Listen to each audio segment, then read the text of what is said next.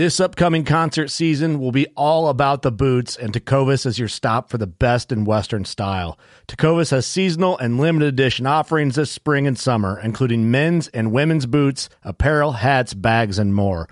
All Tecovas boots are made by hand in a time honored tradition with timeless styles that are always on trend. And Tecovas has first wear comfort with little to no break in period. It's hard to find this level of comfort paired with this level of style. Stop by your local Tecova store, have a complimentary drink or two, that's WCB style, and shop new styles. The smell of fresh leather and friendly staff are at your service. Many stores even have leather custom branding to make your boots truly personalized. And with regular live music and events, there's no in store experience like it. If you can't make it into a store, just visit tecovas.com. That's T E C O V A S.com. They offer free shipping on all boots, as well as free returns and exchanges, and ship right to your door. Go to tecovas.com and find your new favorite pair of boots today. Fishing like a local isn't just about catching fish. It's about connecting with the environment and the people who call it home. It's about hearing the stories and traditions that have been passed down for generations and sharing unforgettable moments with the people you meet along the way. Fishing like a local is having an experience that stays with you forever. And with Fishing Booker, you can experience it too, no matter where you are. Discover your next adventure on Fishing Booker. Hey guys, this is the Veteran Shout Out brought to you by HHA USA. Go to hhausa.org, check out Operation HHA, where they get veterans into the outdoors and people who serve still. So, this one's submitted by Tyler Foster. The veteran is Greg Gentry. He was in the Army during Operation Desert Storm. Says, hey guys, I want to give a close friend of mine a shout out. Greg and I worked together installing residential HVAC systems, and it didn't take long to figure out that both of us love the outdoors and bow hunting. Typically, don't take long to figure that out, but It takes like what, 10 minutes, 5 minutes? it's nice when you get a buddy that you work with that uh, is into the same stuff, though.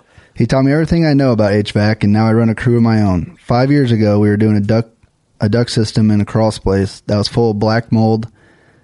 Greg caught a cold, and shortly after, the cough never went away. After countless trips and countless tests at the doctor, he was diagnosed with pulmonary fibrosis, Oh, jeez. which basically deter- deteriorates your lungs. So he was immediately placed on a lung transplant list and waited approximately a year and had to quit working in the meantime. He called me one day on my way to work and told me that his lungs were there and that they were going to put put them in, put them in. He died twice in the operating room, Oh, my God. and they put him on a heart monitor for two days. When they took him off the heart monitor, he did great.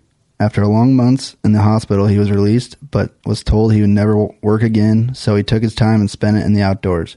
Between pictures of fish and deer, I knew that he was living his life to the fullest. Since then, he has had blood clots in his lungs and has had to have numerous procedures. He was in the hospital for five months, and all the muscle in his legs te- deteriorated, and he has been in a wheelchair ever since. He's been in rehab for close to a year and took four steps last week. I told him he needed to get those damn things working so we can hit the woods this fall. Motivational. yeah, got to keep him motivated. Yeah. So the progress continues. That's what we're going to do. Thanks, guys, and cheers to Greg.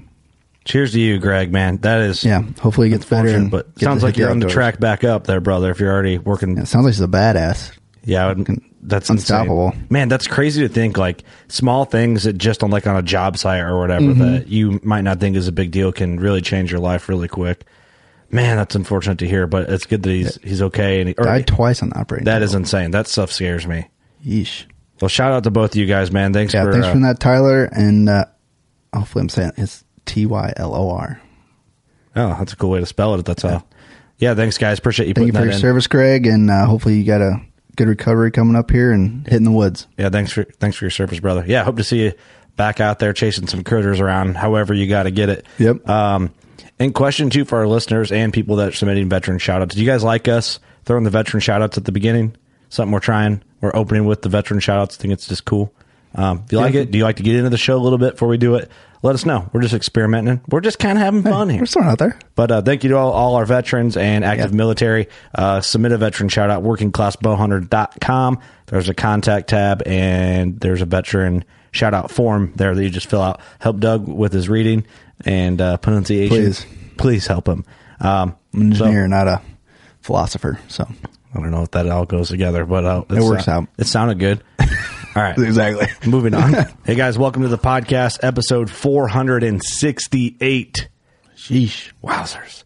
Uh, whitetail season's coming in hot. I hope you guys are ready. I think we're ready. Been shooting the bows, been working on the food plots, been fine tuning some stands. Uh, the podcast is presented by Elite Archery. Super thankful for that partnership. Uh, I'm shooting the Remedy, I'm shooting the result 36, the big boy. and Todd's in here. He's not on that Elite train yet. Yeah, what's he- that about? yet. We're going to see if we can't get him to take the shootability challenge, which means just go shoot one. You, I'm in. I'll do that this year. you might really love it.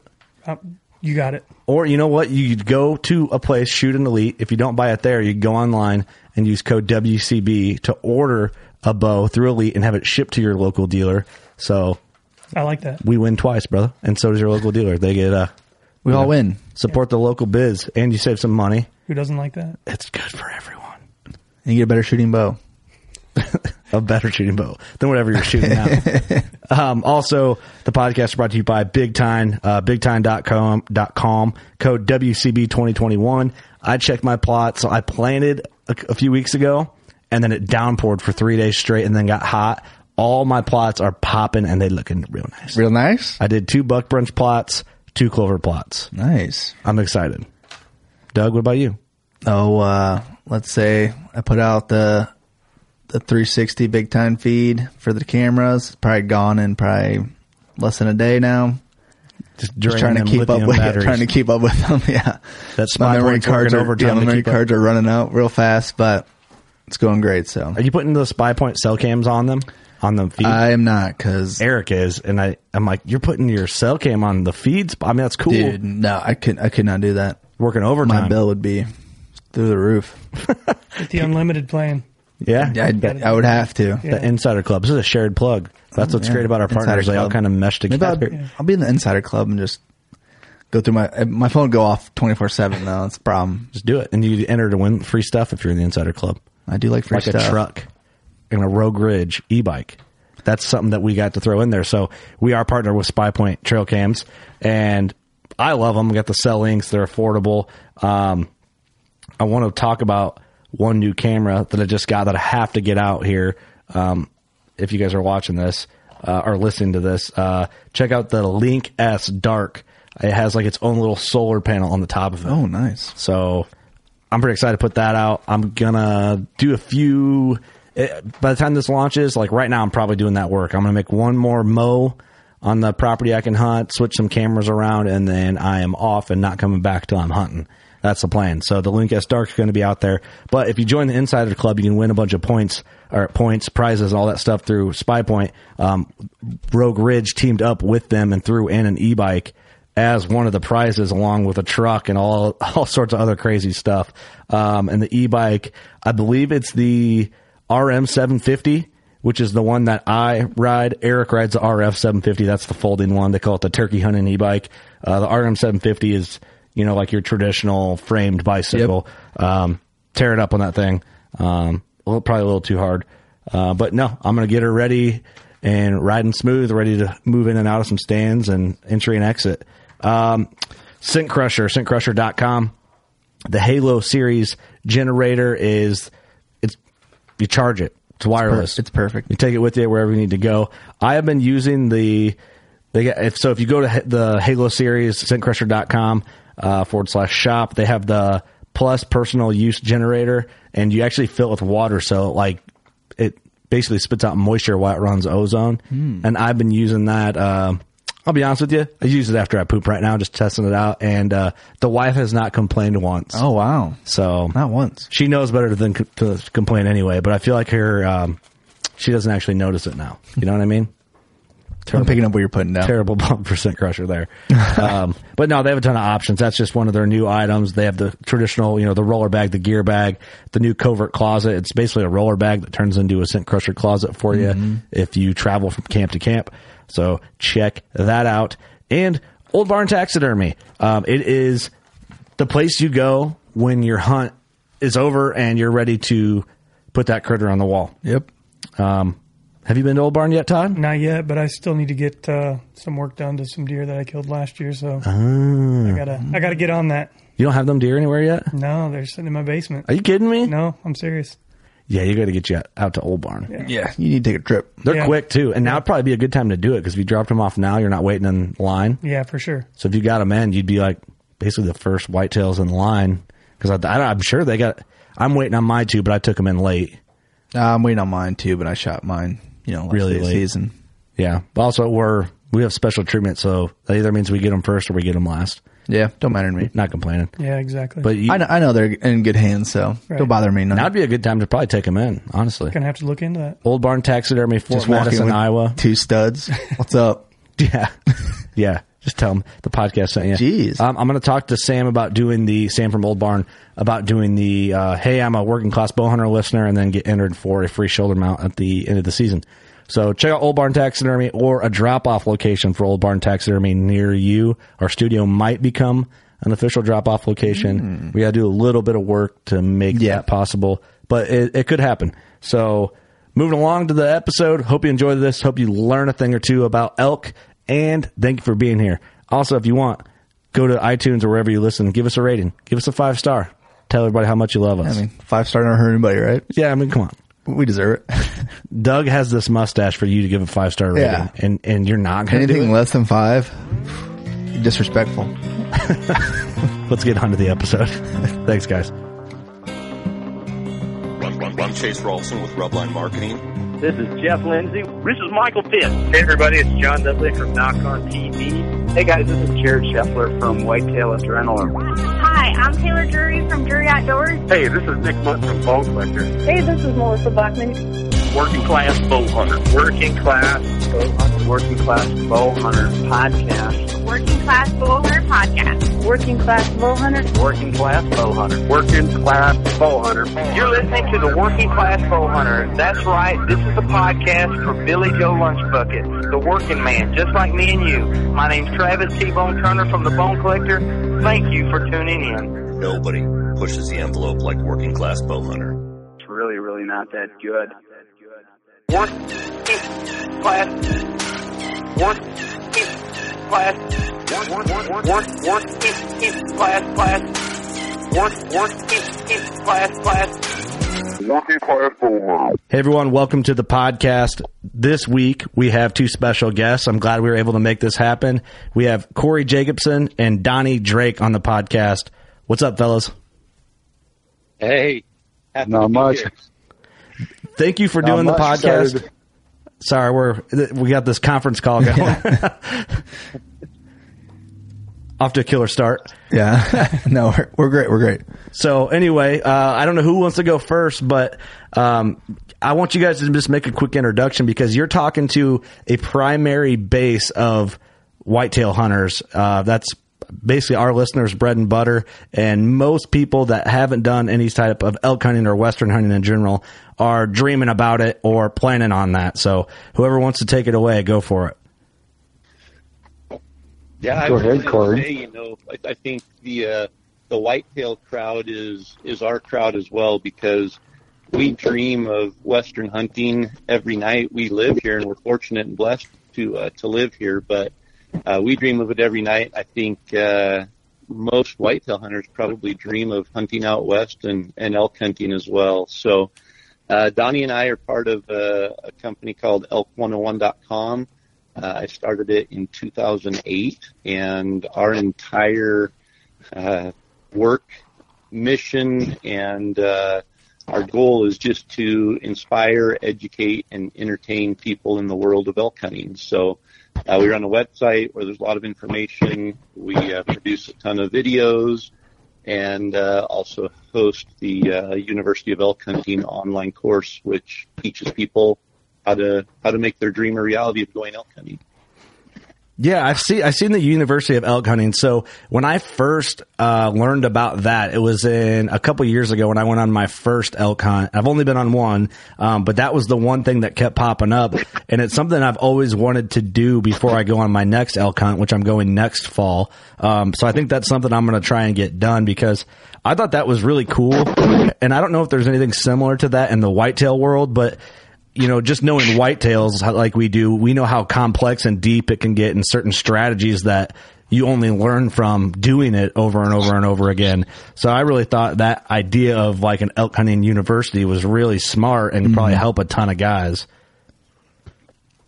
Absolutely. You know, and that was kind of, I get a lot of questions through the website and, you know, just seeing that and realizing how hungry people were for information and to, you know, to increase their knowledge base and, and educate themselves.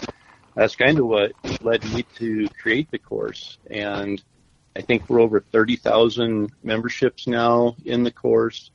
Um, you know, it's just it's awesome to see that many passionate people that were able to some some of them introduced to elk hunting, um, help people achieve success, or help those who are already successful uh, maybe improve in their calling or improve in some way to to increase their success wherever their experience level is.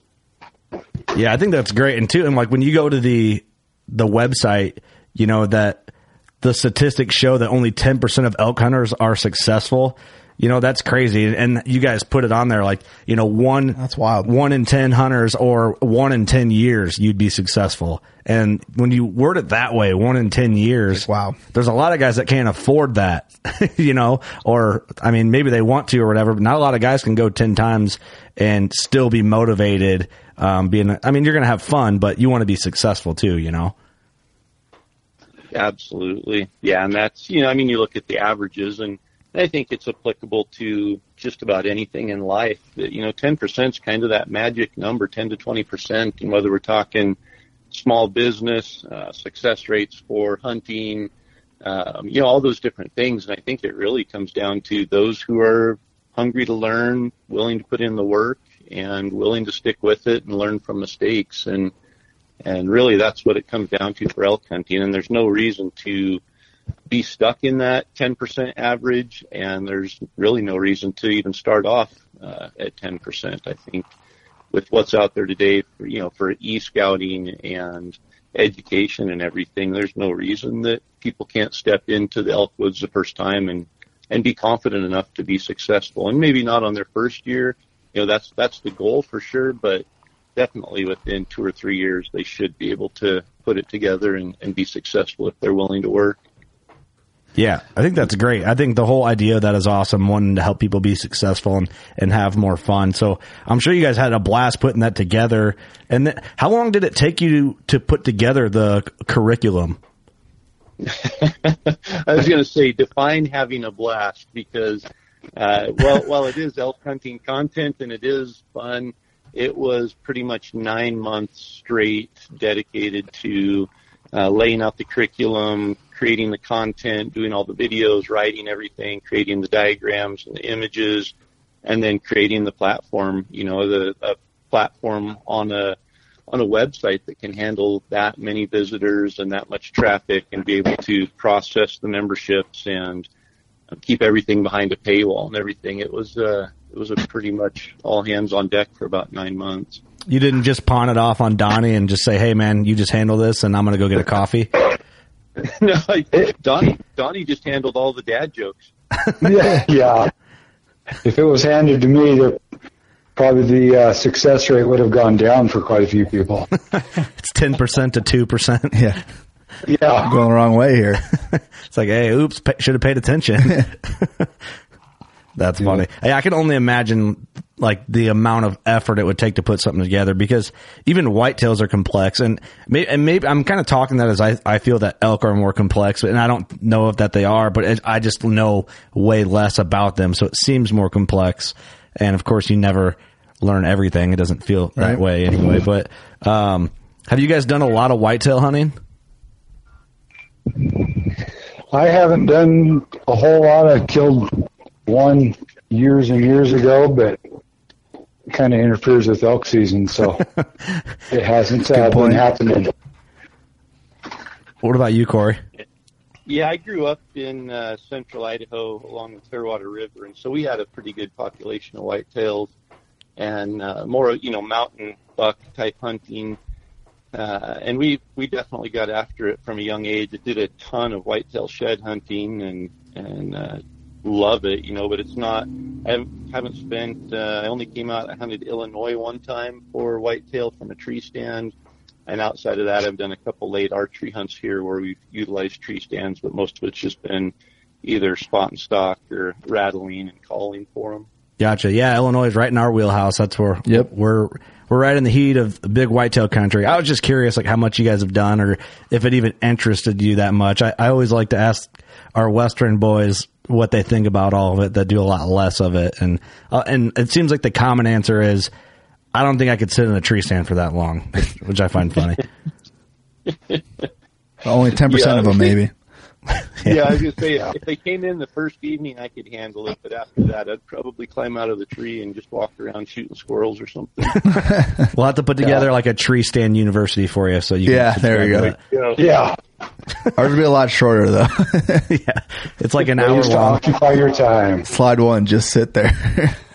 move, don't move. um, let's talk about elk talk. Yeah.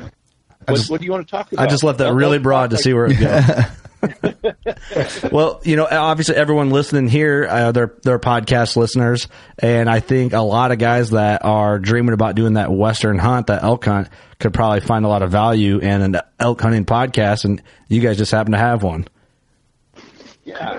So we uh, we have the Elk Talk podcast, and uh, we put out about two to three episodes a month. So it's not a, a lot of episodes, but we uh, we have a lot of fun talking about anything elk hunting related. So a lot of strategy, tactics, uh, but also some uh, politics as far as like legislation that's affecting public lands and uh, elk hunting seasons and structure, as well as some some comedy and uh, stories and all of that. So you can find that anywhere that you listen to podcasts. Awesome. Do you guys do that video as well, right? Uh, not so much video. We do put it out on YouTube on the Elk 101 YouTube channel. Uh, but usually, you know, especially, so Randy Newberg's, uh, one of the hosts of that as well. And so with us kind of all being remote, uh, doing it by video has been a little bit more challenging. We have some of them that are videoed, but most of them are not. A video podcast can be a headache sometimes, Yep. but um, we've been down that road. It's fun still, but it's it's nicer just get on a call and go and not have to worry about video and everything. Absolutely. Um, what's your guys' favorite thing about elk hunting? So I kind of wanted to like hit these surface level questions before we start deep diving. Uh, for me, it's just being able to talk to an animal and have them talk back to you and being able to call them in. I mean, that's, I think, the biggest lure of getting people, or the people enjoy is hearing them talk. Yeah, that makes sense. I think that would probably be my favorite because it it's very rare you actually get to vocally interact with with a deer. well, yeah, it was such a big animal too. So that's that's the I think the big appeal for us when we think about elk hunting is like the Yeah. the screaming bull and everything like that. But you know, with with us, we don't know how to. I would never know how to call back, when to call, like when you know when you break it down like that, I'd, I'd be lost. But I think that's the big allure to the midwestern crowd is you know them interacting with I feel you. like I'd be like when I'm turkey hunting. Just keep calling for 800 pounds. yeah. Just keep Overcall. calling for no reason.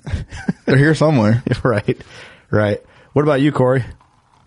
Yeah, along the same lines, and I think you know, just to add to that, the, the vocal interaction is incredible. It's what you know motivates me to work out year round, to sit at a computer and just study the uh, the pixels out of a a map, and uh, you know, just to be able to go out there and interact vocally with them. Um, but it's also, I think, one of the biggest obstacles and one of the biggest hurdles that probably keeps a lot of people from going elk hunting because they want that experience. But like you mentioned, you know what? Where do I even start? How do I use the calls? Once I get in the woods, you know, how do we get an elk to respond? And then how do we finish them off and call them in? And it's definitely daunting. Um, and, and there is a bit to it, but I think uh, a lot of people look into it a little too much and make it a little too difficult.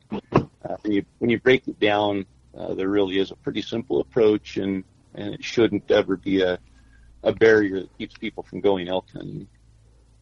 Yeah, I, I've always wondered that because I, I imagine wind and a whole lot of things and terrain play into calling and how to call and when to call. Um, and that might be hard to dive into on the podcast. I mean, um, but maybe it's not. Um, But I mean, the first thing is like you know, obviously learning how to call. How important is it that like you sound perfect when you bugle? Not important at all, as long as you're it can be the timing of it, the aggression of it. It, it you don't have to sound like Corey does every time he bugles. I'm not sure if that's a compliment or not. Yeah. Maybe that's Donnie's way of suddenly telling me I need to practice more. You know, I, I agree 100% that, you know, I, I would much rather hunt with someone who uh, is just a, a killer in the woods than someone who's a good caller. Because I've known a lot of really, really good callers that just don't fill a tag. And I've known a lot of people that can't call at all that fill their tag every year. And so, you know, being a, a good caller as far as how the quality of the sounds is not nearly as important as just um, understanding what you need to do and, and how you need to do it. Yeah, that makes a lot of sense. That makes me feel a little better because the one time I went, I was with my buddies that were pretty experienced in elk calling, and then I feel like when I tried it, that every bull that might have heard it thought something was wrong with me. So, but but you know they were they were we were all you know joking around with each other and stuff like that. But it is fun to try it. But I, I think from my perspective, I'm like man, I'd feel a lot cooler and a lot more productive if that bugle sounded a little cleaner. but I had no idea what I was doing. That's part of the fun and learning, you know. Definitely. Um, what's something like? Do you think you know? You said calling not as important as some guys might think, but where do a lot of guys do you think, or if there's one main area, where do a lot of guys that aren't real experienced elk hunters, where do they fall short of being successful? If you had to like pick one or two things, I'll let Donnie answer that one. Yep, it is understanding and knowing how to work your way through the woods with the wind in mind. Just understanding thermals and where your scent is going to go. yeah, that makes a lot of sense. That's you know, and the terrain I imagine makes that a, a lot more challenging task um, with the thermals, especially. Uh, it can be challenging, or, or some of the times it can be towards your benefit. If they're upwind of you or downwind of you, depending on if you're going to have to go up and over a ridge or if you're just going to have to walk down a ridge to be able to get to them. Yeah, what I mean, Yeah. what do you think ch- makes a bigger challenge in the different hilly terrain? Is you think the wind or the thermals? If you had to like pick one or the other, I'd say thermals. That's And, and we don't get, you know, we don't get a lot of wind. You know, I know back east and stuff, you're, you're a lot of times looking at the wind in the mornings. Out of the southwest, well, this is the stand I'm going to go to today because of that. Here we're dealing with, you know, mountain thermals, which are just a, a diurnal thermal, so they change twice a day. When the ground warms up enough, the uh, the air starts rising, and as the ground cools off, it starts going down. And uh, as it goes down, you know, obviously all of the thermals are moving down mountain, down drainage. Uh, when the thermals are going up during the middle of the day, when it's warmer, they're you know basically blanketing their way up the mountain. So understanding that, you know, if you understand, and, and also realizing that the elk 100% rely on those thermals to keep them alive. So their movements are based on what the thermals are doing. They're moving with the, the thermals coming into their face. So early in the morning when the thermals are still coming down the mountain, that's when the elk are moving up the mountain to bed down. Uh, they're picking an area to bed where they're going to be able to use the thermals that are coming up from below them during the middle of the day to keep them safe and usually leave either a, a wide open hill up above them so they can see or a really thick hill up above them where they can hear anything trying to come in. Um, just understanding little things like that really helps not only find elk, but you know, move in with the elk, set up to call the elk in in an area where they're going to be most likely to come in, uh, and just really, you know, like Donnie mentioned, using them to your advantage. The thermals can be a huge advantage uh, if you understand what they're doing and and move in accordingly. But at the same time, if you don't, I can't tell you how many times we've had other hunters move in from upwind of the elk. You know, they're up above them, the thermals are coming down, and they're just dropping straight down on the elk. And from even 800 yards away, the elk go quiet and move off because they've smelled danger. So, guys, w- when you spook a herd of elk, do you think you're done with them, or will you back out, give them some time to regroup, and go after them again the next day, or maybe that afternoon?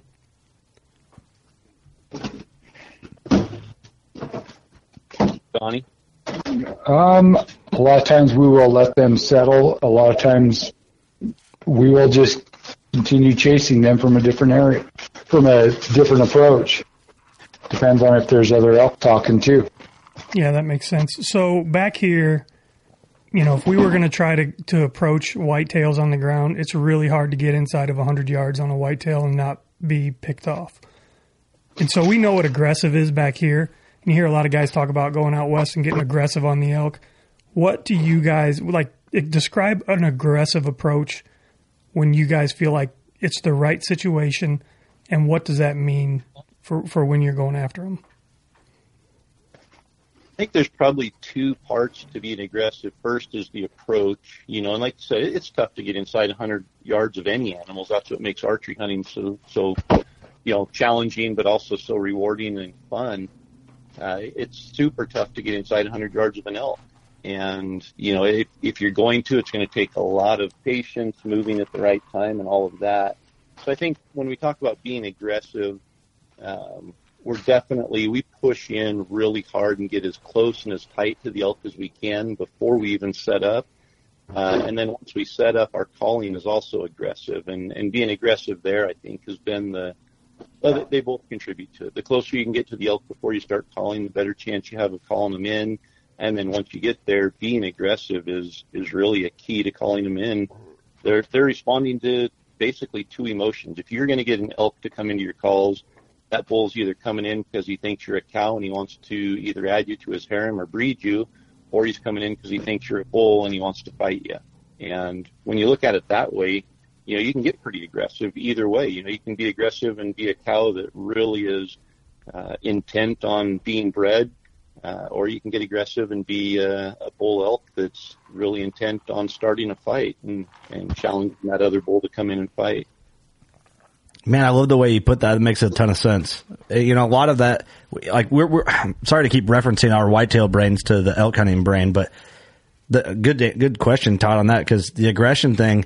I'm not. I don't really consider myself a super aggressive whitetail hunter. I probably am with like my mobility, but as far as like yeah, having one on the ground at 100 yards, I probably would almost never try it unless it was absolutely perfect and I knew whatever the, some unique circumstance it could be a slam dunk. Yeah. I, I almost would feel like I'd probably screw it up, and I'd rather get in and kind of intercept them in a natural movement than try and put the move on a whitetail. Yeah, I think aggression in, in back in the Midwest on whitetails is I'm going to go in the middle of the timber and try to hit this one spot and hope something shows up. Yeah. Versus out there, you're you're moving in close and actually targeting a specific animal Mhm. and a specific day. I like the way you said, you know, get as close as you can before you really set up to call. Your chances are better because, you know, the only time I've done is like, or I guess what you be, you'll locate them and then move in, like get them to bugle at you or listen for them to bugle naturally and then move in.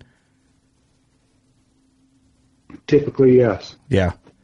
See, So when you Go guys are walking through the timber out there, are you are you like trying not to step on a stick? Are you taking your sweet time? Or I've heard elk are loud animals and they, they, they smell. You can usually usually you'll know they're around before they know you're around necessarily. Do you guys have any tips on that?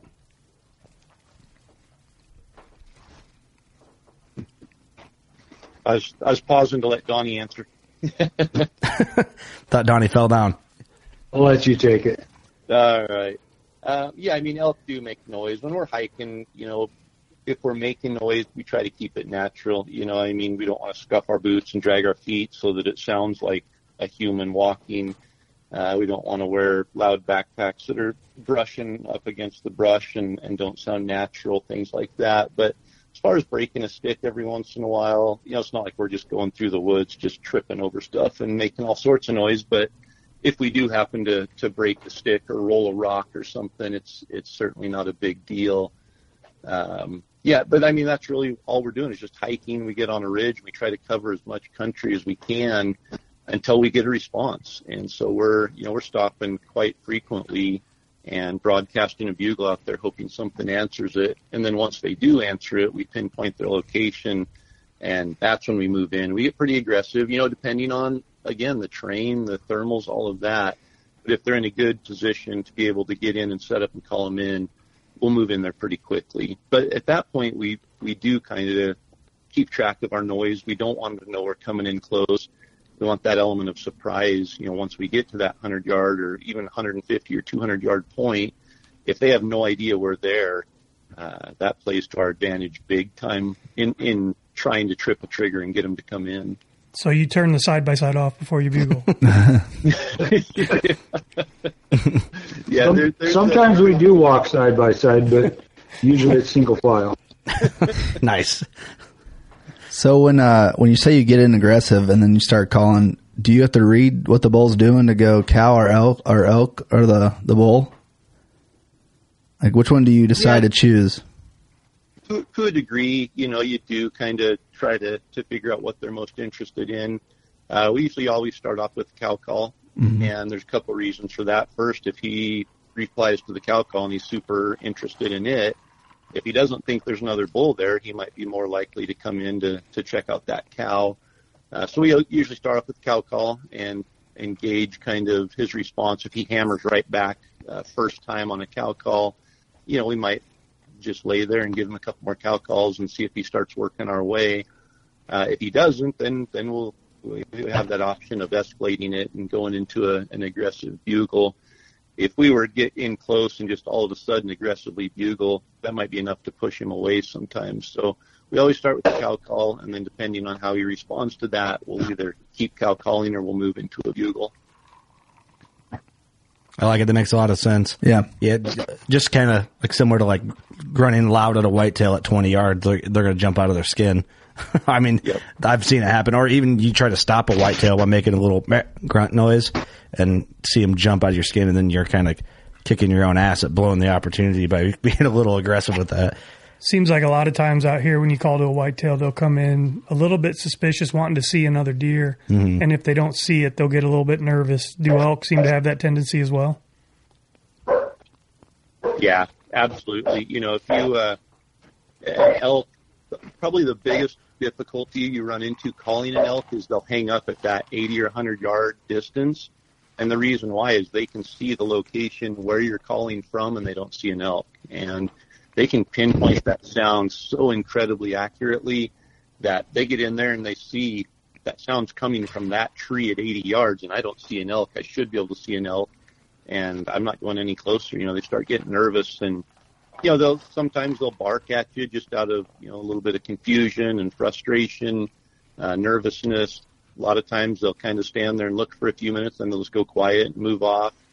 Uh, but yeah, it's, it's same thing. So, I mean, setup's super important. If you're calling, you definitely don't want to call from the middle of a meadow where they can come to the edge of the meadow and see out there and realize there's no elk and they, they certainly aren't going to walk out in the middle of an open meadow where they just heard an elk but don't see one. They they start getting pretty nervous pretty quickly. Yeah, it makes a ton of sense. You know, it's really, I, it seems like really complicated stuff. And I think a lot of it, it seems like complicated stuff on the surface, but it's really not when you break it down. It's like if you were an elk, you heard calling, what would you want to see? Yeah. You know, you're not going to take that risk of like the, the meadow. So yeah, you need some, you need some reassurance that if you're going in, you're not getting fooled here and, you know, be smart about this because that's survival for them. So, it, you know, it is complex, but it also, it's kind of obvious at the same time, which is a weird way to think about things, but it's, but it makes sense too at the same time. Like I get it.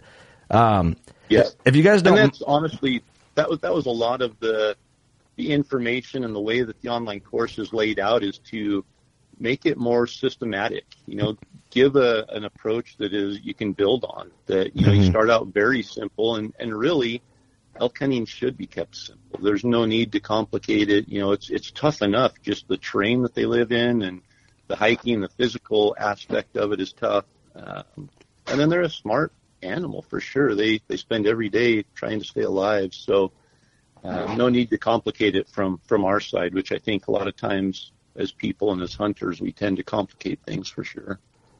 Yeah, yeah, definitely. Well, hey, I, I want to dive into some Patreon listener questions here, but before, um, and maybe this question's in there, I don't know. I imagine we're going to hit a variety here. But are you guys big? Uh, this is something. This is a question from me. Are you guys big uh, into like taxidermy? Like, do you guys have a lot of elk shoulder mounts? Donnie? I do not. I have all Europeans in my house. Not a single taxidermy piece at all. Interesting. Yeah, in my house I have uh, zero taxidermy. I do have one elk that I did a pedestal shoulder mount on, um, and I've got you know some hides from different animals that I've got tanned, and uh, I've definitely I went through a phase where where I liked taxidermy, and I had a full mount mountain lion, a full mount bear, uh, bear rugs and stuff, but it's uh, kind of transitioned past that, and kind of like the Donnie, European mounts are kind of cool looking, so I've got a few of those in my house, but not a lot of taxidermy outside of that. Interesting. Can I ask why? Is it just do you not like the look of it? Does it take up too much room? What, what's the main reason you guys lean towards? I know elk are huge, so it's a little different from us. Yeah. But um, I imagine space, right? I, I'm not going to say space. I'm going to say that's money I can spend on next year's hunt. Okay, I get that. I get that. Fair enough. Fair enough. Yeah, I mean, there, there's definitely a cost, you know, part of it. Space is part of it. Um, for me, I think, you know, there's, there's, uh, I've got a lot of animals in the past mounted and they just sit there and collect dust and very few people ever get to see them, you know, other than myself. And, and now, especially with videoing, you know, we can relive the hunt with videos and pictures and all of that. So just, you know, I, uh, I think it's a, a combination of all those different factors that kind of lead to, you know, not not getting a amount done on an animal. If it's a giant or something, yeah, I mean, regardless of what it is, a mule deer, a, an elk, a whitetail, anything, you know, I think that it's cool to display them that way. Yeah, I was just curious because you know as many as much elk hunting you guys do. You know, if you saw our studio and all our houses, I mean, it's it's you know a lot of people walk in they go, "Geez." Yeah. It's like a Midwestern wildlife museum in here. What's going on? And I kind of, I just feel like maybe at first, of course, I would want an elk mount, but man, I'd be the dude that would have to add an addition because I like shoulder mounts so much. I think everybody here at the studio table Yeah. is probably not in agreement with me. I- Like Todd, if you killed ten elk that were all real nice sized bulls, would you shoulder mount them all? Man, I don't know. I might get one or two shoulder mounts, but I'll tell you, an elk looks good in a euro. They do. They do look good. I killed a little Yeah. one out in Colorado a few years But so does a good whitetail. Well, that's true too. Yeah, no doubt about it. But Um, I'm shoulder mounting my whitetail. yeah. Can't go wrong with good taxidermy. Right. I get it. You know, I think if I lived in elk country, yeah, I'm more realistically one to three and then Yeah. some Euro mounts. Yeah. But man, that'd be hard. I don't know. I like shoulder mounts. They're just cool. Um, Hey guys, sorry to interrupt the podcast again. We're Uh, sorry. We're sorry. Oops, our bad. Uh, the podcast is brought to you by ThermaSeat. Uh, we have a code. If you need a new or just a replacement tree stand seat, um, check out the traditional series. We have them on our website, workingclassbowhunter.com, but you can get them at ThermaSeat and you can use the code WCTS. Um, it helps keep your butt warm. And if you're using a cheaper stand or just a regular cast stand, um, expanded metal, whatever's on there, you can get that pad. And I find squirrels don't chew on them like they will the cheap. You'd be surprised the difference it makes too. Like, mm-hmm. that's really nice seat. And what's cool if you get the thinner traditional series, you can fold it up, put it in your pack, or you Yep. can put a carabiner on it and just clip it to the outside of your backpack. So check out ThermaSeat code WCTS for that. Uh, the podcast also brought to you by Victory Archery. Um, in real time, I'm due to cut a dozen arrows here this weekend for a hunt that I'm on, probably as this launches. So Yep. RIP TKOs, and I shoot the 70 grain insert. It's like an insert outsert. It's like a sleeve that covers the end of the arrow. Pretty damn resilient. I like it because the glue goes in the shaft and then on the outside with that outsert. So Yeah. you never, I've never had an insert fall out from like hitting bone or dirt and it knocks it loose. Um, Is one of those gonna be going through mule deer as we talking right now? Maybe. just, I hope just like butter. Like Clean through, baby. Uh, the podcast also brought to you by Leupold Optics. I know damn well I'll be using my Leupolds up on this Oh, hunt. Um, 100%. We all will be using them all fall. I'm calling it the Midwest takeover for Leupold. Great optics. I think I'm taking BX4 12 by 50s on that hunt. Um, that'll be glued to me, and then uh, the RX full draw, full draw, the new rangefinder. So Yep. uh, check out Leupold if you're due for a new rangefinder upgrade. That's one thing I live by, and I have had a lot of cheap, crappy rangefinders, and I live by my rangefinder. Mm-hmm. Yep. So that's an investment I'm willing to put a little more time and money into. Is a good, good I recommend that. Yeah, Probably a good idea. it's not a bad idea at all. Probably a good idea. Um, the podcast also brought to you by Novix Tree Stands, a newer partner for us. yeah. They are American made, um, one of the few American made tree stand companies, affordable. The code is working class 21 for 50% off at Novix Tree Stands. So check them out. They are fairly local to us within an hour of Yeah. where the studio is. So it's Pretty pretty, good cool. price too. So Yeah, really good price. You can be into a really light setup for under ten pounds for not a lot of money. Yep. and American made, so you kind of get the best of both worlds. So the best of both worlds. Come on, now. you do. Come on, guys. what else? What else, what else do you want? I don't know. Uh, yeah. What else can we say? and then something else uh, that's unique that we're doing. We wanted to throw this out to our listeners because you guys are obviously podcast fanatics. If you're listening to this podcast, um, Look at you go. this far through. Look at you go, episode 468, and here you are. You're still here. Um, but we do have a lot of friends that have podcasts, and a podcast that we respect a lot and like a lot is the Fall Podcast with Aaron Blicey. Um, awesome podcast. I think all of us have been on the show except for Ross. but I uh, I talked to Aaron today. I'm like, hey, you need to get Ross bigger on the podcast. He's a Yeah. he's a sad man. Aaron slacking. But no, Aaron does a killer job on his podcast. Check out the Fall Podcast. Tell him we sent you. Great dude. Um, and we think if you're not going to listen to us all the time, you should at least listen to our friends. Yeah, I may listen to us, you know, the double the amount, but give him give him a little bit. But if you don't want to do that, you can listen to Just say you did. Just say it. so check them out. All right, back to the episode. All right, moving on to some Patreon questions. I will kind of. There's a lot in here. Um, well, there's not as much as I thought. There's a there's a fair amount. Um, if you guys don't mind, I'll just kind of run through them in order. If, if you guys are all right with that. Yep. Yep. Uh, Taylor Whitman asks, uh, "What kind of poundage does it really take uh, to shoot an elk with a bow?" I'm shooting 55 pounds, and I keep thinking it's not enough. 55 is plenty. Yeah, you know, I mean, it, it really comes down to knowing your your limitations on distance, and I think the lower poundage, you're going to have a, a closer limitation. Uh, the the legal draw weight in most Western states to hunt big game is 40 pounds. That varies a little bit. There's a few that require 45 or 50, but I think the the consensus for most Western states is 40.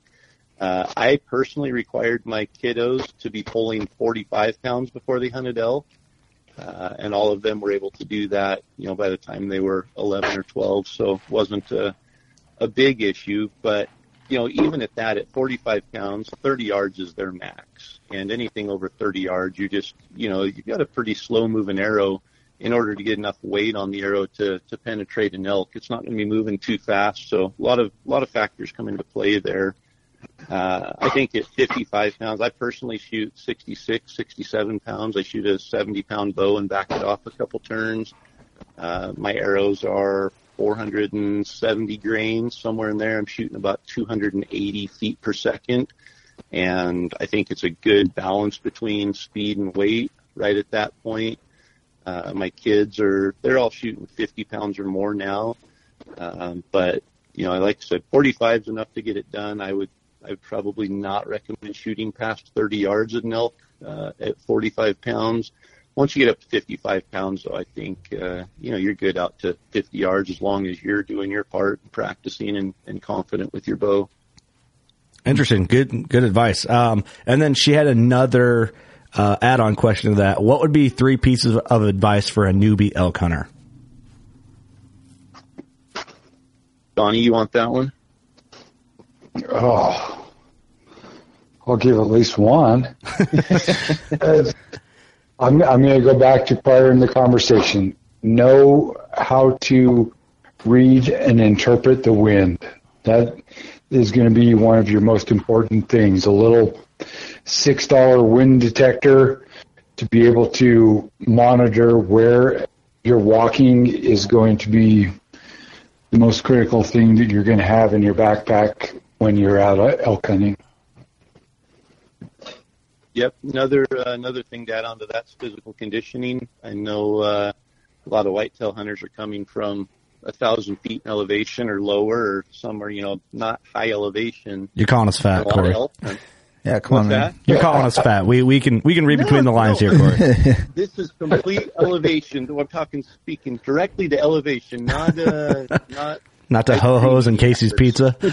That's right. but you know, I mean, Vertically you challenged. yeah. I, I live at 5,000 feet, and we went scouting last weekend and got up to 9,600 feet. And even living at 5,000 feet, when I hit 7,000 feet, I noticed a difference. And so for somebody living at 1,000 feet in elevation and going to seven or 8,000 feet in Colorado, uh, it's going to be tough. I got a headache last weekend at 9,600 feet, you know, and obviously it has to do with, with, uh, conditioning, with hydration and things, but sometimes you just get, you know, altitude sickness when you get above seven or 8,000 feet. And so the more prepared you are physically, the, the more you're going to enjoy it. Uh, so physical conditioning is a, a huge part of it. And then, uh, just confidence, you know, gain confidence in every aspect you can. That doesn't mean you have to be an expert in every different category, but gain confidence in it. You know, your gear, know your gear, know that it's going to perform, shoot your weapon, make sure that you're confident in, in its ability. Uh, calling, you know, don't overcomplicate it, keep it simple, but practice it and be confident in the sounds that you need to make and the sounds that you're making. Uh, physical conditioning, be confident in that. There's just a lot of those little pieces that the more confidence you can gain in each piece, I think the, the better the puzzle goes to, together for you when you're out there in the woods. Yeah, great advice, guys. Appreciate you answering that, and thanks Taylor for throwing those in. Uh, the next question comes from Rachel Bushak. We call her Biddy Boosh. Uh, she just want to say uh, thank you guys for all the great information. Um, it was incredibly helpful as I was getting into elk hunting and undoubtedly played a role in my success. Uh, question for Corey. We are returning to a unit we've had success killing young bulls in the past two years, but we rarely see cows or mature bulls and rarely hear bugles. Blind calling has been effective, but they usually come in silent. Thoughts on why this may be and tips for how to approach hunting the area? Man, so many uh, so many factors and questions came into mind just as you were reading that. There's there's really a ton that goes into that, and so without knowing all the all the details, I'm uh, kind of shooting in the dark here. But first thing that comes to mind, if you're only seeing young bulls, you aren't seeing the cows, you aren't seeing the the mature bulls or hearing bugles.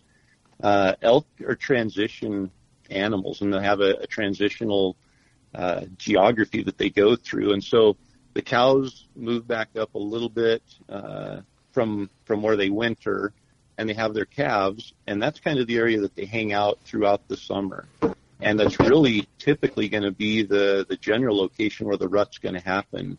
The bulls, on the other hand, they all go up to the high country as soon as they can get there, and they spend the summer uh, pretty high up, uh, usually as high as they can get, where they've got food and, and water to get out of the heat and out of the bugs.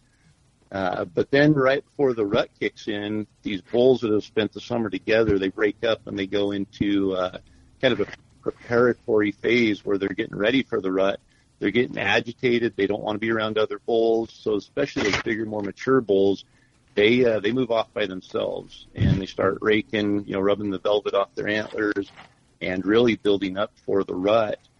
But during that time, a lot of times the, the less mature bulls still kind of stick together in, in the little groups. Even after they've rubbed the velvet off, they're more tolerant of each other. And a lot of times they don't move down as quickly as those big bulls do. They're, they're late getting to the party. So my guess to that question is most likely you're in an area where the rut's not happening and you're catching some of those lingering younger bulls in that area. Uh, if you probably spend a little more time looking for the cows, once you find the cows, you're going to find the mature bulls and you're going to hear more bugling.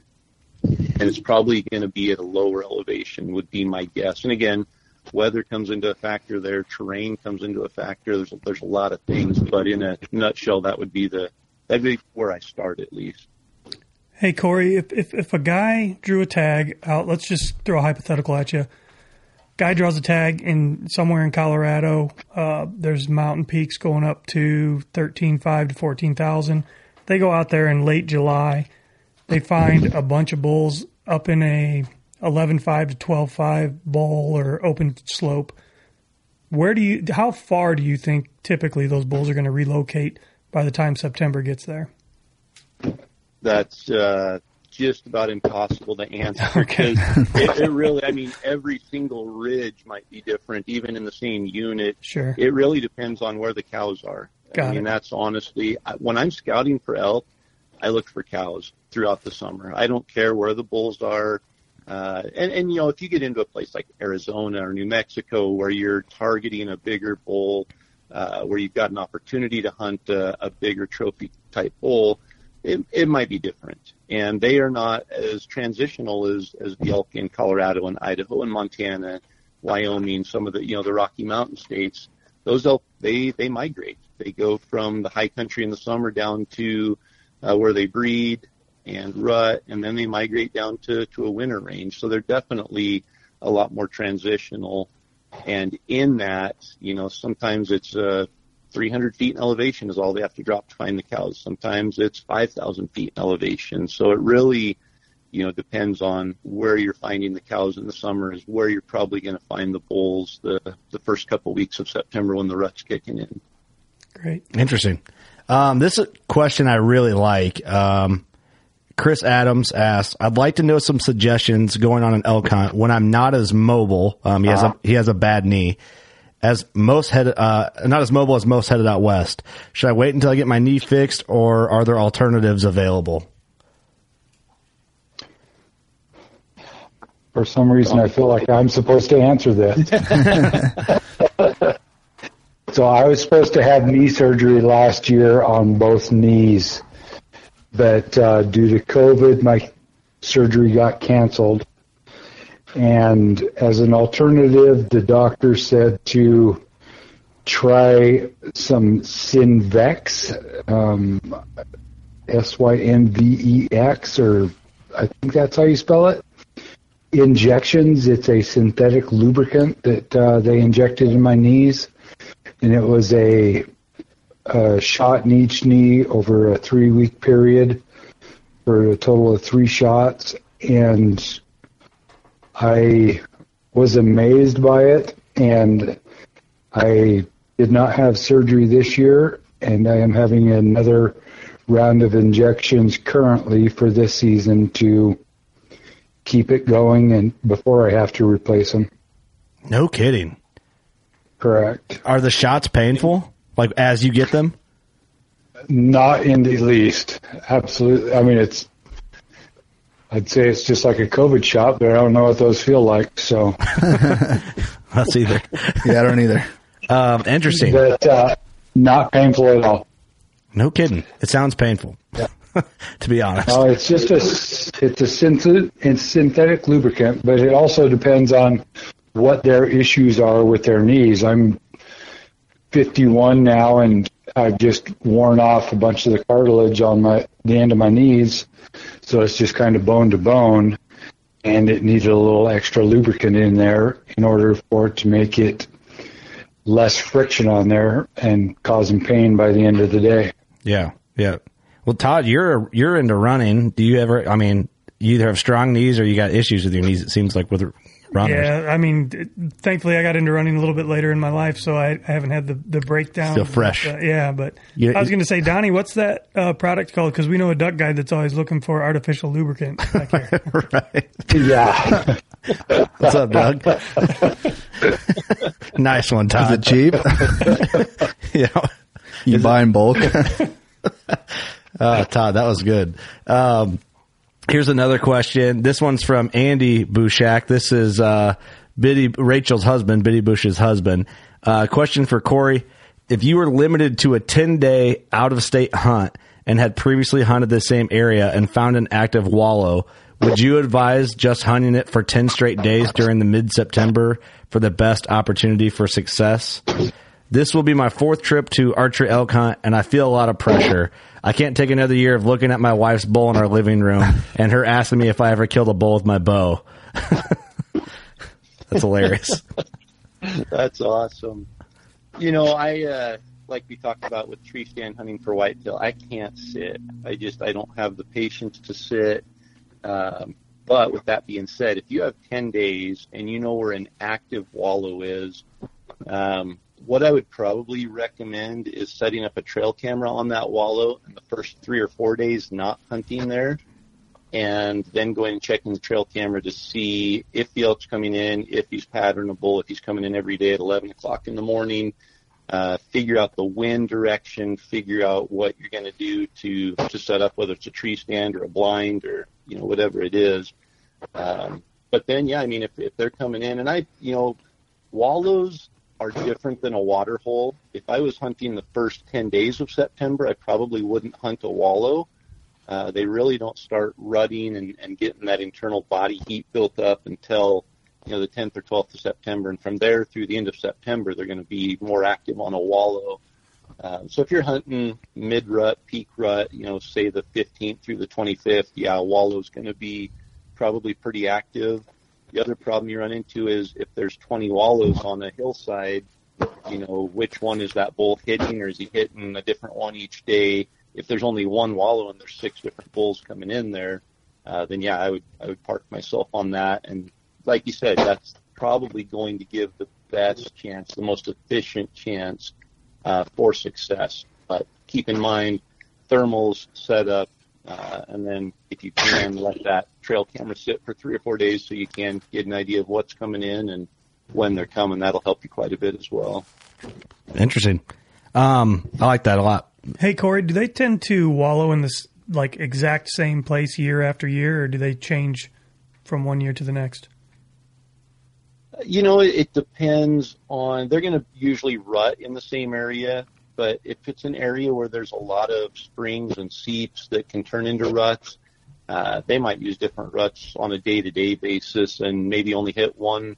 You know, they might hit a wallow for the first two days that they start wallowing, and then they go and find another one. Or they might just, as they're going back to their bedding area every day, hit the one that's that's most convenient along the path uh, or if there's only one wallow in the area, there's not a lot of water and, and they don't have a lot of choices, they might hit the same wallow twice a day, every day during the rut. So kind of depends, but yeah, the rut's usually going to happen in the same general area. And most of the time, you don't have 30 or 40 wallows that you're contending with. It's just a couple of them there on the hillside. So you can pattern them pretty well. Would a wallow be com- uh, basically comparable to like what a scrape is to a whitetail? Uh, I, you know, somewhat similar, but you know, there's also rubs. I think a wallow um, is just where they cool off. They get heated up, so they go and cool off. Uh, it's not necessarily to uh, leave scent and mark a, an area like maybe a scrape would be. Uh, their rubs, when an elk rubs a tree, uh, is might be a little bit more comparable to a scrape, but even then they might not have a, an actual line that they stick to. It's more just where they are when they decide to get aggressive and tear up a tree. So uh, maybe probably not as, as comparable to to a whitetail scrape. Gotcha. Okay. Yeah, I didn't know. I thought I thought there was scent involved with the wallow because I remember running across my first wallow and first thing I noticed was the smell. So that just must be elk odor in general. Absolutely. Yeah, and that's I mean anytime you're following an elk up the trail, you come to a, a rub on a tree, you come to a wallow, you come to their bedding area, especially during the rut, there's going to be a pretty strong bull elk scent that's that's lingering there. Yeah, that's crazy. You, I mean, every now and again you get like an int- uh, an estrus whiff or like a ruddy smell in Yeah. the woods here, but I would say it's not it's not common. I wouldn't say. No. You know, it's, if if you notice it, you're like, whoa, I, you know what I mean? Like you take note of it. Um, so that's kind of interesting thing of that. Um, Sean Polk asks, this, this is cool. And I'm glad he brought this up because if we didn't cover it, we were going to get, uh, hate mail, um, over the counter units. And I'm sure you guys, uh, have a love hate relationship with OTC questions. Uh, but he asks, uh, when hunting uh, over the counter, what do you look for in a unit? And I'm sure that's a loaded question. A lot of factors there. He left it vague for you. Yeah. There's a lot that goes into that. And primarily most all of our hunts here in Idaho are over the counter because the ones that you're having to put in for and draw for are higher success rates with higher, larger bowl success rates. So it's up in the air on that one, Corey. Yeah, no, I think you know over the counter. Obviously, the thing you're contending with is more pressure. Um, you know, and that being said, it used to be if you got a mile off the road, you didn't run into another hunter, and there's still some truth to that. But people are taking hunting a lot more seriously in the last ten years, and going a mile off the trail, sometimes there's more people there than than there was right at the trailhead. So, you know, I think that anytime you start talking about over the counter, what you're typically dealing with is more hunting pressure and how do you get away from that. So if I'm picking a, a brand new unit to uh, to research and do some e-scouting on, you know, I'm looking at I'm going to go to a, a resource like Go Hunt and just look at even over the counter units. They have all the statistics there. So I'm going to look at uh, bull to cow ratios. I'm going to look at harvest success rates. I'm going to look at uh, percentage of six point bulls that are killed or the age objective. It'll give me kind of an idea of what the age class is going to be in that unit if there are more mature bulls or if people are just showing up and shooting a lot of raghorns. Uh, and then I'm going to look at the total number of hunters that hunt that area each year. And you can usually get that number. If you can't get it off of a, a resource like Go Hunt, you can usually get it from uh, Fish and Game Department, and they'll usually tell you there were, you know, based on surveys or whatever, there were 361 people in Unit X this year, and you can look at the size of Unit X and the number of access points and kind of get a feel for. There's only two access points there. There were a lot of people at each of those trailheads, or, you know, there's a lot of country to only have 200 other hunters spread over four weeks, and, you know, that's that's going to maybe ease your mind a little bit on the overcrowding and the pressure side that sometimes is the biggest factor in OTC. Yeah, great advice. A lot of stuff that I normally don't think about. no. Um, he also had another add on to his question, and uh, I don't know how you would want to answer this, but if you had your choice of any tag in any state and unit, what would it be? I'll let Donnie go first on that one.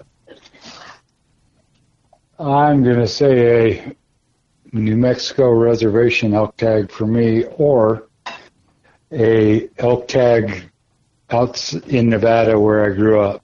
It's probably number one. That's what I would have thought you would have answered. So yeah, yeah. And Nevada, you know, Donnie grew up in Ely, Nevada, and it is a mecca now for big bulls, but it's just about impossible to get a tag there. So for me, uh, Arizona is always fun. Uh, you know, drawing a tag there takes forever. It seems like now I drew my first tag there with three points. I drew a second tag with four points, and uh, I'm sitting on 11 or 12 points now and still haven't drawn. And I'm having to actually lower my standards on the units I apply for because it's just so hard to get a tag there. Uh, so Arizona, you know, if I could get a tag anywhere, uh, like through a, a draw system, that would be it. If I just had unlimited financial resources and could go and buy a tag, uh, you know, hunting a place like the San Carlos Reservation in Arizona, uh, buying a landowner tag in a place like Nevada, those would be pretty high up on the list. Mm, very cool. The reservation tags are, I mean, I, I don't even know that it's probably too late in the podcast to even dive into that and how that all works, but that's just something that I'm so unfamiliar with on so yeah. many levels. But um, you always hear about reservations having killer hunting. Yeah, and I think it's just they they manage them much differently than the states manage their game. You know, states manage mostly for opportunity, and reservations have uh, you know some of them do the same, but some of them manage for trophy quality, and and it really becomes a huge source of income for the the people that live there to be able to sell uh, these hunts. And you know, I, I correct, I, I may be wrong, but I think that they can really do kind of whatever they want on the reservation as far as how many tags they could sell, how many they can, you know, they distribute, uh, and it's not bound as much by the state uh, as far as you know in a draw lottery or over the counter situation. So, mm-hmm. you know, some of the reservations do really manage for trophy, and they it's a very limited number of people that they let hunt there each year, and that drives the price up. So you know it brings in a, a really good source of income for them, in addition to managing for some incredible trophy quality.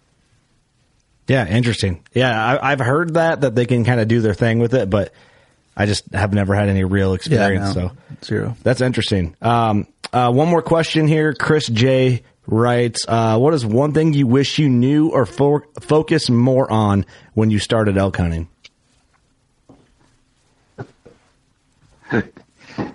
Corey's waiting for me to respond. and this is, I'm going to stress this because it is literally the most important thing that you can think about when you're elk hunting, and that is knowing what the wind is doing and where your scent is going. It is a game changer. I had hunted unsuccessfully for elk in a unit for years, and How many years, Donnie? so I 16 years unsuccessfully for archery elk and I just never paid attention to the wind whatsoever. Corey had a fire in his unit one year, the one of the first years when we met, and he asked if I knew anywhere. I told him an area, and I'm like, "You're not going to kill a bull in there. They're really smart." Corey sends me a picture at 9:30 a.m. his first day in there with a bull on the ground, and it was literally because I never played the wind. I had no idea, no inclination that the wind was such a factor in being able to get close to an elk. Man, Yeah, so- and they, you know, I mean, the elk were smart in there. Don't yeah, the 16 years is a long time to go without killing an elk, though. But you know, we went in there and, and I parked right where Donnie told me to park, and he said I park right here. I hike up, you know, into this area, and we did the same. So I took Donnie up there the next weekend, and I think that was the first time we hunted together. And we got out of the truck, started walking up the ridge. We got up to a point, and a bull bugled, and Donnie takes off, you know, just walking down toward it. Like, whoa, whoa, whoa, where are you going? It's like down to the bull. I'm like, no, no, no, we got to completely go around the mountain here and get on the other side to get the wind in our favor. And you know, just those little things that you don't pick up on watching a video. You, um, you, know, you might not really even understand how good an elk's nose is or how how much they rely on it. Uh, so that that's definitely a huge part of it. The, for me, my answer would be the effectiveness of hunting with a hunting partner, and especially if you're calling elk, to have a two-person setup where you have a, a caller back behind and a shooter out in front. I spent a lot of years hunting by myself, uh, being the caller and the shooter, and real success started coming once I implemented a two-person setup. You know, I went from not killing elk hardly at all to me and my partner killing elk in the first five days of every hunt we went on for several years in a row, simply because we we adapted to having a caller back behind, a shooter out in front who's quiet. The caller's job is just to bring that elk into the shooting lanes. And once we started hunting like that, success skyrocketed, uh, enjoyment skyrocketed, just that camaraderie. And then also, you know, you you pack out one elk by yourself, you're going to be looking for a hunting partner the next time you go out. so it it helps there too. Hey Corey, how far apart would you guys typically set up when you've got two people, one calling and one shooting? You know, it it really goes back to the terrain you're hunting. If you're hunting open terrain, you might have to be 100 yards behind your hunting partner, even more. Uh, if you're hunting really thick stuff, you might be 10 yards behind him and, and get to watch everything. Really, the the it comes back to what we talked about earlier. If that elk can see where the calls are coming from and can't see an elk, he's going to stop. So as the caller, you just want to make sure you're back far enough that that elk has to come into the shooting lane before he can get a visual on where you are. So terrain's going to be a, a big part of determining that. I would say on average we're probably 40 to 60 yards apart most of the time when we set up. Makes sense. Hmm.